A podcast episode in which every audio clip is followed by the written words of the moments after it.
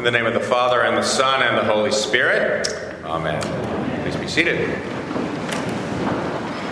I mean, it really is a great pleasure and honor to be back in this pulpit today. I mean, I really mean that. I'm not just trying to be nice. It's so good to be here. Thank you for having me, Andrew. Thank you for the invitation. And Christy and my mother in law, Merle, uh, send their love to you. And so I was thinking about this. It's been 14 years uh, this year since I first stood in this pulpit uh, with sort of knees knocking and palms sweating when uh, Paul invited me to give the Lenten uh, sermon you know, that I gave. And then, by the grace of God, that led into three years as a canon here, uh, which were so rich for me. And because, because of that, the love, the grace that I experienced here and my family experienced here during uh, that time of ministry. Paul's leadership, John's leadership, the leadership of, of everybody it, on the staff, it affected us so deeply as a family. And any fruit that's born in my ministry in Charlottesville really has sprung from the rich soil of the Advent. And so for that, I'm very grateful. I'm grateful for you. Well, that's enough of pleasantries because it's Lent after all. And um, if you heard yesterday's reading from uh, the prophet Joel, we hear it's time to blow the trumpet in Zion, sound the alarm on the holy mountain. Let all inhabitants of the land tremble, for the day of the Lord is coming. It is near, a day of darkness and gloom, a day of clouds and thick darkness. So, yikes, the Bing cherry salad will have to wait for 15 more minutes. So, what is this darkness of Lent that has now descended upon us, or the freezing temperatures down here? I was really hoping for better when I left Virginia. So, what are we to make of Lent as we're at the beginning of this Lenten preaching series? Well, I want to tell you a story to help us out of the gate of Lent and into these 40 days. So, on the day of my ordination 20 years ago, my friend Tad de Bordenave uh, gave me a letter, and Tad was my rector at St. Matthew's Church in Richmond. He's from a long line of Episcopal ministers, and I thought sort of a man after God's own heart. So in 1995, on the day of my ordination, when Tad gave me this long letter filled with the wisdom that he'd accrued over 30 years at that point of ordained ministry, and I was eager to open up this letter and read this precious gift that he gave me. I'm sure it contained wise and well earned gems that he wanted to pass on to me as I began my ministry. And I'll never forget the way that the letter opened Dear Paul, never give up beer for Lent. never give up beer for Lent. That's the first thing he said. Now, he made his own beer, so he might have had self uh, interest in, in that advice, but you know, you know, but of course, you know, what is what does he say? And you can substitute chocolate or sweets or meat for Lent. Never give up all those things. And so, the question I want to ask is why not? Uh, Lent is an invitation to self-denial. And so, what's wrong with giving up beer or chocolate for Lent? And if that's what you want to do, knock yourself out and give it up. It might be good for you at the moment. But the problem is that giving up beer or chocolate just doesn't go far enough.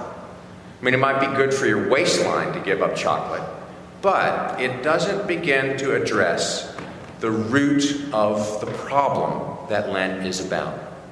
And so, the root of the problem is not your appetite or your self discipline, uh, but the root of the problem, as the prophet Joel tells us, is your heart. Your heart. Joel calls Israel to repentance and he says, Return to me with all your heart. Rend your hearts and not your garments. Rend your hearts and not your garments. And so, giving up chocolate or beer is rending your garment. It is an outside, extraneous, inadequate substitution for the real thing.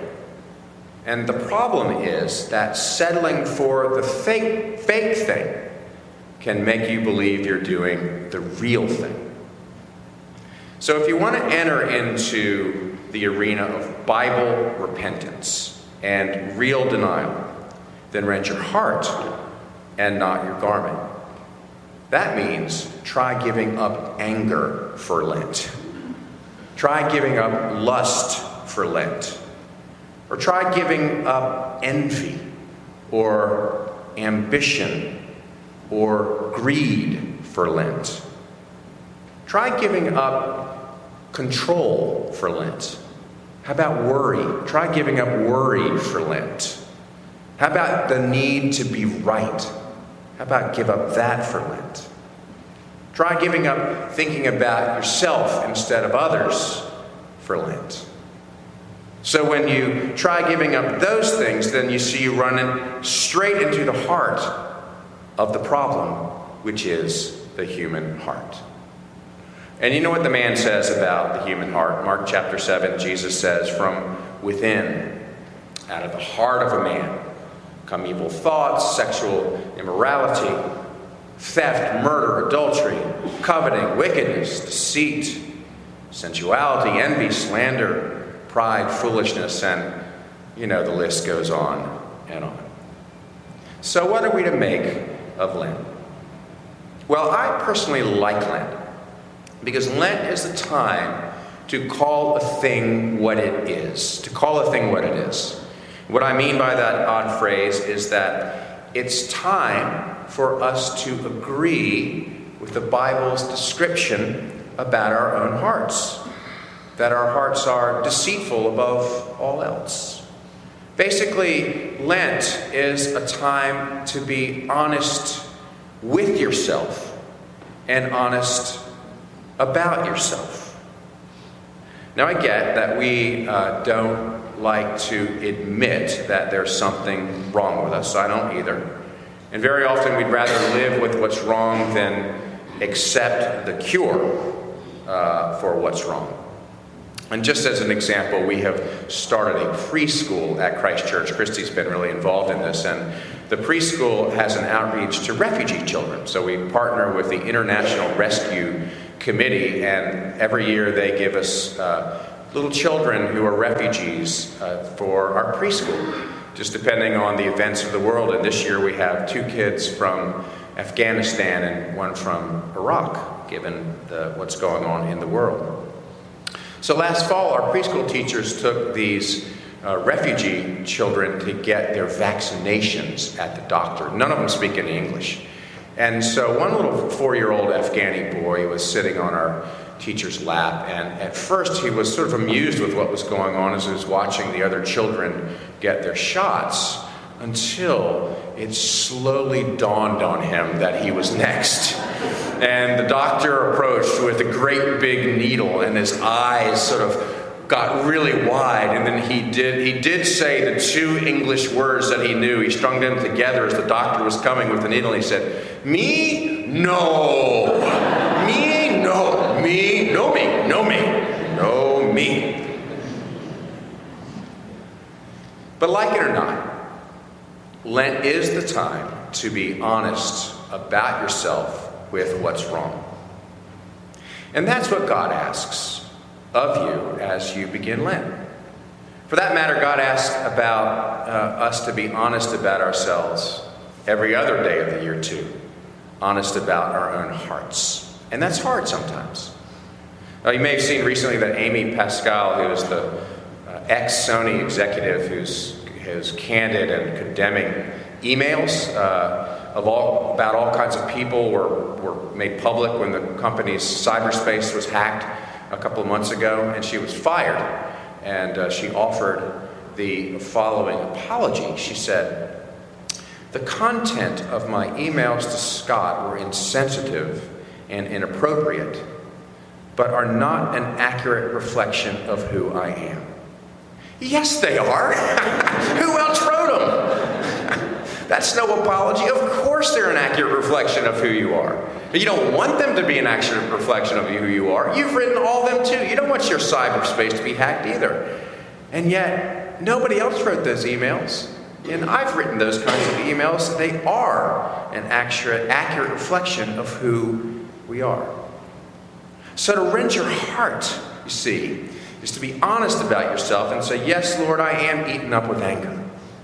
Or, Yes, Lord, the bitterness that I feel is overwhelming, or I cannot control my lust, or in fact, Lord, I care way more about my own personal financial security than I do about giving away money to those in need because that's an accurate reflection of who I am. So I believe uh, this is a crucial point for anybody. And an honest self appraisal, I think, as you grow up, it's this important moment to come to if you want to grow up and be mature. And like the needle coming towards you, it's not always pleasant. In his uh, correspondence with Walker Percy, which I'm reading right now, uh, Shelby Foote uh, voices his despair about himself, and this was in the sort of late, uh, early 50s. And he'd just gone through a second divorce, Shelby Foote had. And he found himself in love with a woman who, at that point, that was verboten. He couldn't be in a relationship with her and wasn't sure the relationship was going to happen and he's not in a good way, and he's sharing all this uh, with, in letters to Walker Percy. And so, to his best friend, Walker Percy, Foote writes, quote, I'm beginning to believe that friendship is a pile of crap, but I'm in bad shape anyhow. I'm in the way of working up an anxiety neurosis. It's much worse than you can possibly imagine. I haven't written one line in more than a month, and for all I know, I'm utterly through as a person and a writer. I'm being kept from the woman I love. If it falls through, I'm going on an extended rip. I'm going to stay falling down drunk until it either brings me through or lets me take the other way. Whiskey's never meant much to me, maybe because I've never given it a fair chance. Okay, maybe Mr. Foote should give up uh, beer for Lent.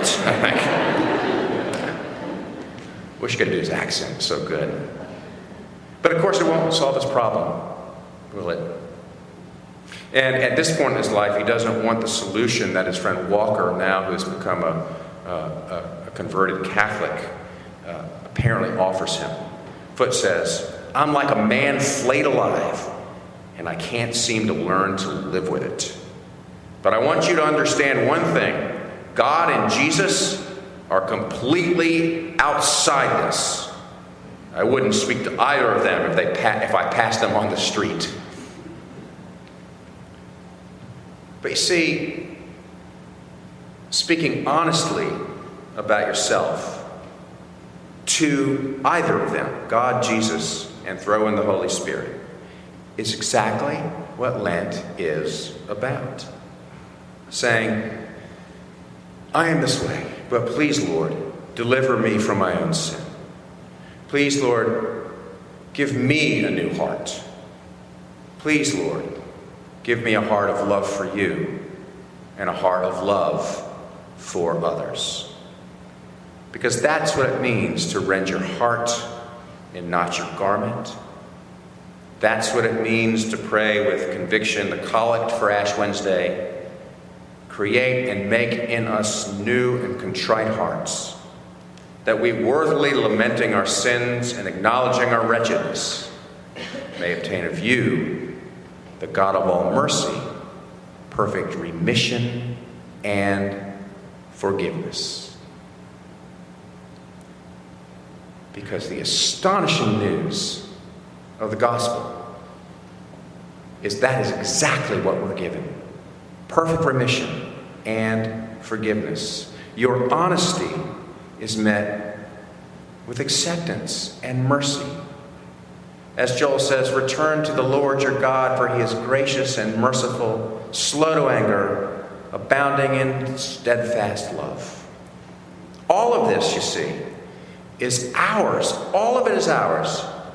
Because as St. Paul says, for our sake, he made him to be sin who knew no sin, so that in him we might become the righteousness of God.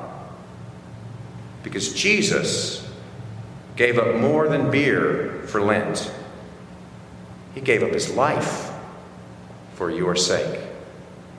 And it is through Him and because of Him that you and I, even with our deceitful hearts, all receive the mercy of God. May the blessing of God Almighty, the Father, the Son, and the Holy Ghost be upon you now and remain with you always. Amen.